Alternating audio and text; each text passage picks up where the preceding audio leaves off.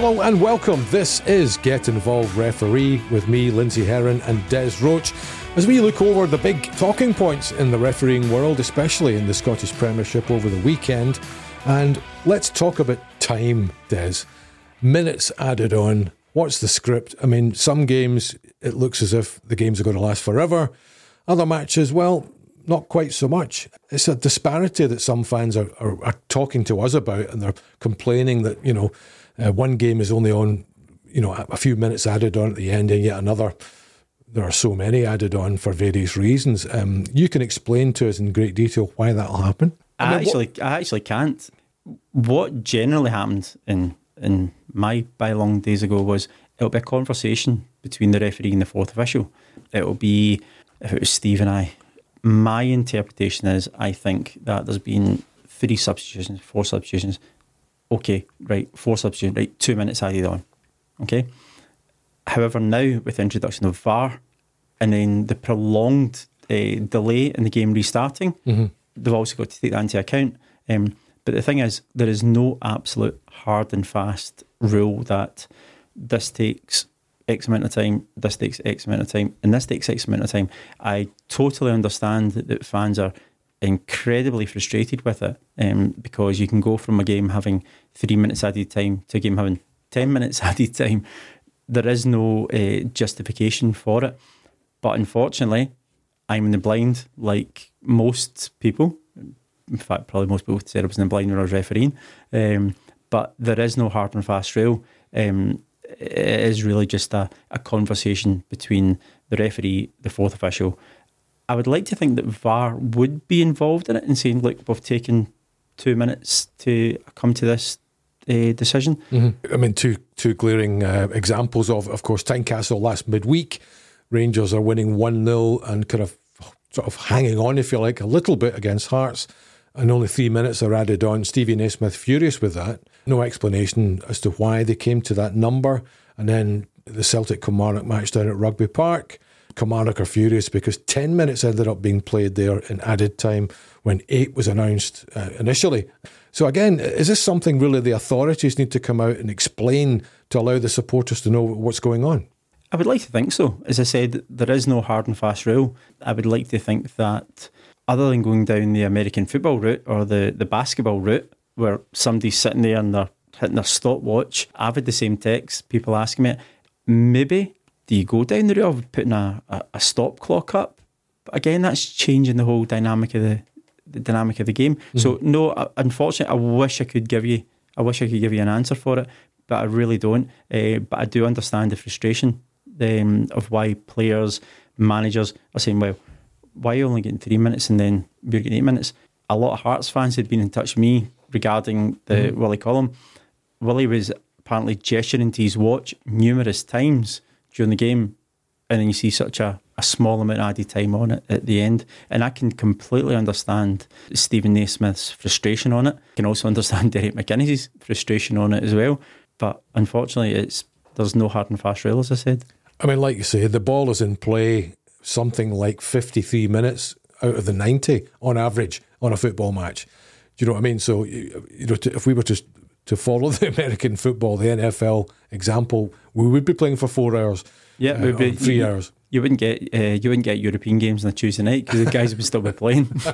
Exactly, but after midnight, wouldn't it? Yeah, before you finish the match. But um, I just I just feel that supporters are owed some kind of explanation as to why and how they come to the, the, the amount of minutes that are added or not. Yeah, absolutely. Those are the guys that are paying the money to to come in the door. Those are the ones that are keeping the keeping the clubs open. What have we said all along about V A R? Let them know. Let them know what's happening. Mm-hmm. Uh, but the but the supporters and you and I who are watching on television and, and reporting on it, we're none the wiser. So yeah, it does feel as if it's a wee bit, not draconian, that's not the right way, but it's it, it's hidden. But it seems it's inconsistent, always, doesn't it? Yeah, it's very inconsistent, but it's always been that way thus. It's always been that way. Mm-hmm. Would we be paying so much attention to it three years ago, pre-V A R? Probably not. But, however, it's with us now, and it's an absolute relevant question. So how do we come up with the, the amount of time that's added on? I can't answer that question. I know you said the referee and the fourth official kind of discuss what they think should be added on, but given that V A R is looking at the game in, in general and covering the whole match, would it be, you know, within their gift to say, look, I think we think this should be the amount of time added on? I think that would be the most sensible decision, because those are the guys there with the technology, and they're the guys who are, are watching the watching the games that goes ahead. They can stop and start to to rewind, to look at the attacking player pathway. They can timestamp it. Personally, I think that would be the most um, sensible way to do it. But the the V A R says in the in the rear, saying, look, I think it should be a minimum of mm-hmm. four, five, six. Yeah, the, te- the, te- the technology is there, so why not use that? That seems the most um, the most reasonable and secure way to do it, because they've also got the they've got the time on it. I wonder if there's if there has to be something introduced to allow that to happen. And we're obviously they're only out to intervene on four separate issues on field, but this would be a more technical issue. So yeah, it would be a great idea, wouldn't it? It certainly would. There were some big calls, um, and we can go through the, you know, the big calls of the weekend if you don't mind.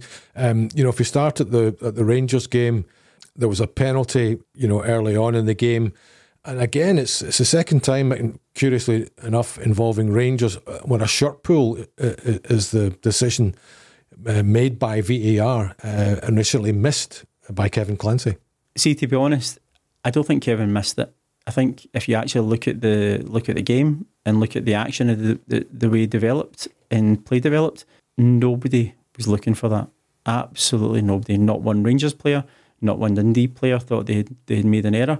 However, when you look at a still, it changes a changes it. And I think Tony Docherty comes out with a lot of lot of respect when he said exactly at the same time, Kevin read the play, he read what was going on, but when he seen the same picture that was presented to Kevin, he thought it was a penalty, which we all do. We all do. It was a it was a clear shirt pull. However, not every not every touch, not every bump is a foul. Not every shirt pull is a is a foul. Really? However, not every shirt pull is a, is a foul? No. How can that be? It's either a shirt pull or it's not. It's a contact game. It's a contact game, and I'm I'm shooting myself in the foot here. I know I'm shooting myself in the foot here.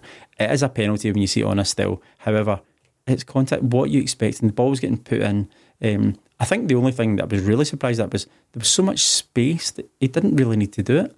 Uh-huh. He didn't need to do it. There was so much space between the defenders and the attackers. Mm-hmm. Uh, however, when you see the shirt pull, it's a penalty. I know it's kind of sticking in your throat about this decision slightly, in the sense you don't think it possibly is, but by definition, this is V A R getting something right, isn't it?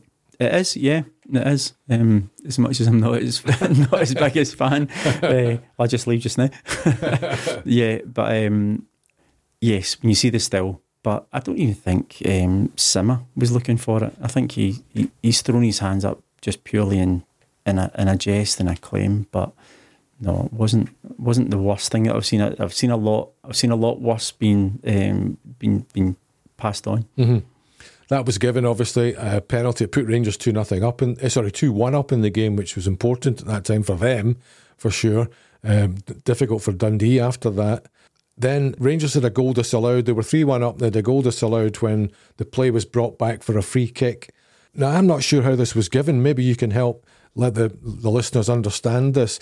So you see Kevin Clancy touching his ear, so listening to somebody. Is it the fourth official? Is it V A R?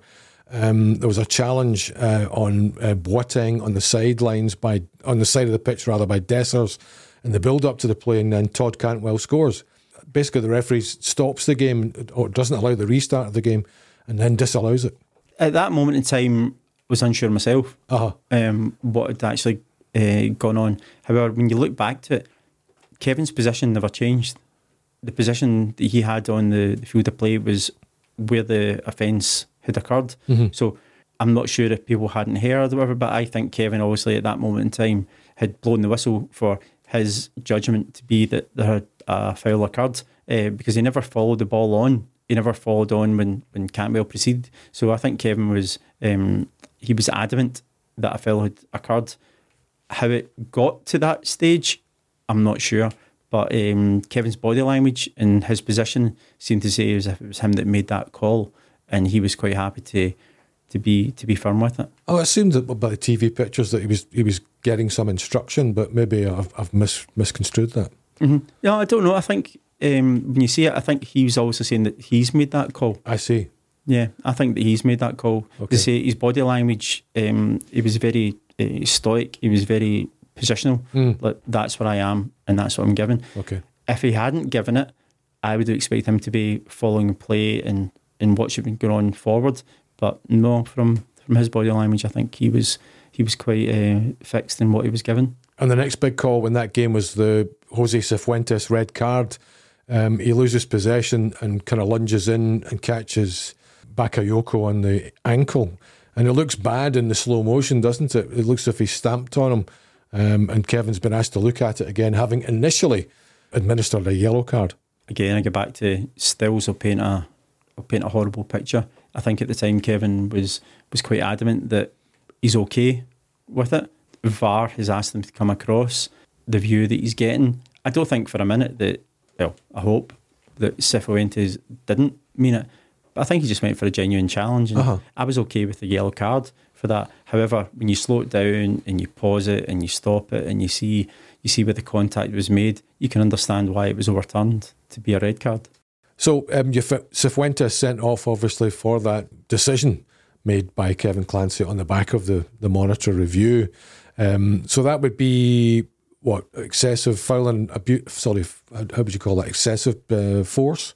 It would be serious foul play. Serious foul. So that means he misses the next match. It wouldn't be the next Premiership match. It would be the next match. So he's going to miss the Cup Final next weekend. Yes, yes. If it, because it's a serious foul play and it's a straight red card, then ordinarily it would be within the competition that you're playing in. But because of the severity mm-hmm. of it, yes, then it would be, it'd be, it would carry on to, to the next competition. There we go. Just one big call in the Celtic match, apart from the extra minutes we were talking about earlier. Um, and again, it's one of these du- dubious potential handball situations. Joe Hart's made a good save, I think, from Danny Armstrong. The ball's bounced out. Uh, and Duba, I think, comes running in, left foot shot, and it hits Alistair Johnson on his left arm as he's sprawled across the penalty area trying to stop the ball. Do you know what? I'm actually, I'm actually quite happy that's not been given. And my and, and my view on it was Johnson's just fallen across and the ball's hit him. Mm-hmm. We've said it long and weary. There is a difference between accidental handball and deliberate handball. I think that falls under the category of accidental handball. I'm not the, the big fan of handball, the way it's been given this year. Yeah. But I'm okay. I'm okay with that one. I think that was completely accidental. I don't think he was trying to make himself unnaturally bigger. I just think the guy was falling over. Mm-hmm. I totally agree with you. Um, I would, I wouldn't like to see a penalty being awarded for that particular scenario. But we need to. Do we need some clarity again? Does it have to be reviewed this year? And again, do the powers that be need to come out with more, um, let's say, sacrosanct and distinct um, decisions about what handball is and what it isn't? I really don't think they need to come out with anything more other than what Steve and I have said for all along. I mean, we've been doing this podcast for a couple of years now. Is it deliberate? Is it intentional? Mm-hmm. Is it meant? Yes, that's a that's a penalty kick. Have you got the opportunity to remove yourself? Have you got the opportunity to avoid yourself, the ball hitting you? Then it's not a penalty. And I think that's just really what it has to come down to.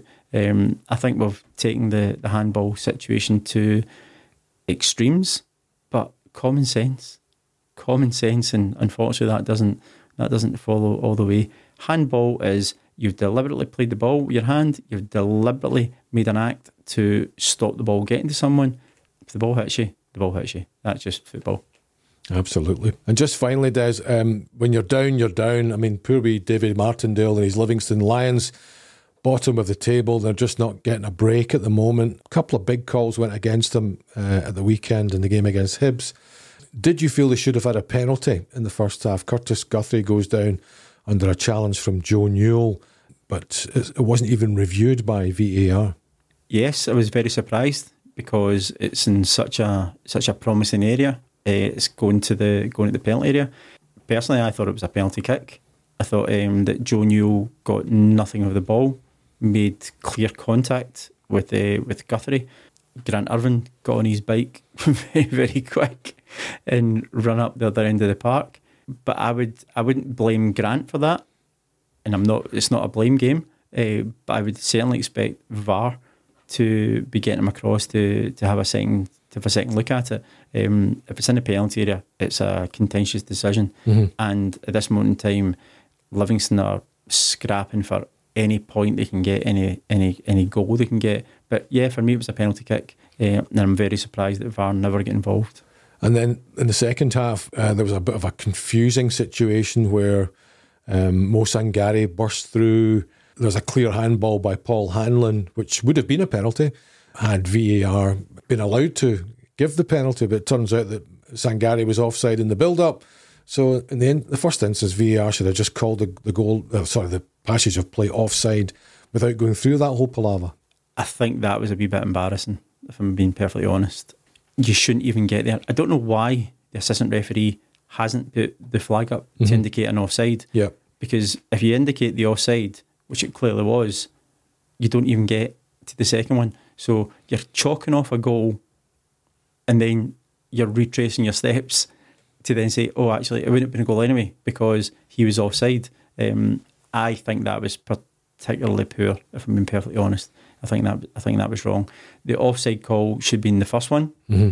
and then you don't even get to the second one. Yeah, so that's, is that a breakdown in communication, or is that V A R's fault particularly? I think it's a A R fault first, yeah, and then it's a V A R fault second.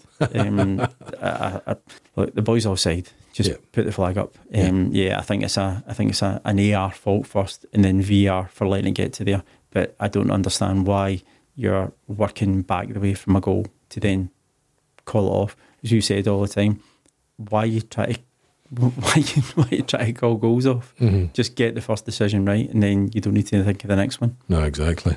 And just one last thing: Don Robertson is the Cup Final referee, Rangers Aberdeen in the Viaplay Cup Final. Um, I think you and, and Steve had uh, suggested he was the right man for the job. Yep. Why do you think that is, and how do you think he'll do? I think it, I think it's absolutely the right decision. I think Don's having a, a very good season. I, I actually sent him a wee message just before we came in tonight, just say congratulations. He's he's a great referee. He's been around for a for a long time. He's earned his stripes. He's done Old Firm games. He's highly rated within within UEFA. He's the right man for the job, and I think he will do. And I hope he does, fingers crossed. I think he'll do a fantastic job, uh, and I wish him and his team all the best. You've mentioned it before. Sometimes, uh, you know, referees have been involved in a contentious decision. They've got to put it to the back of their minds. Uh, a lot of Rangers fans still upset about the goal that was disallowed in the first Rangers-Celtic match of the season, where he, he gave the goal and then he changed his mind uh, on a challenge by Cyril Dessers yeah. on Gustav Lagerbielka, uh, Lagerbielka, sorry, and then Kemar Roof scored. Will that play in his mind at all? Will he, will he have any pressure on him in that regard? Absolutely none. Absolutely none. Don's a very strong individual. He's a he's an experienced referee. The most important decision you make after you make, and that wasn't an error, it was just his his decision, which he had the strength of mind and character to overturn. The biggest decision you make is the next decision. That game was months ago. Don will not pay any heed to that at all. Mm-hmm. So yeah, I think it's a, a great appointment, um, and I think he'll do, and hope he does, fantastically well. All will be revealed at Hampden, Des. Thanks for listening to Get Involved Referee. We'll catch you next time.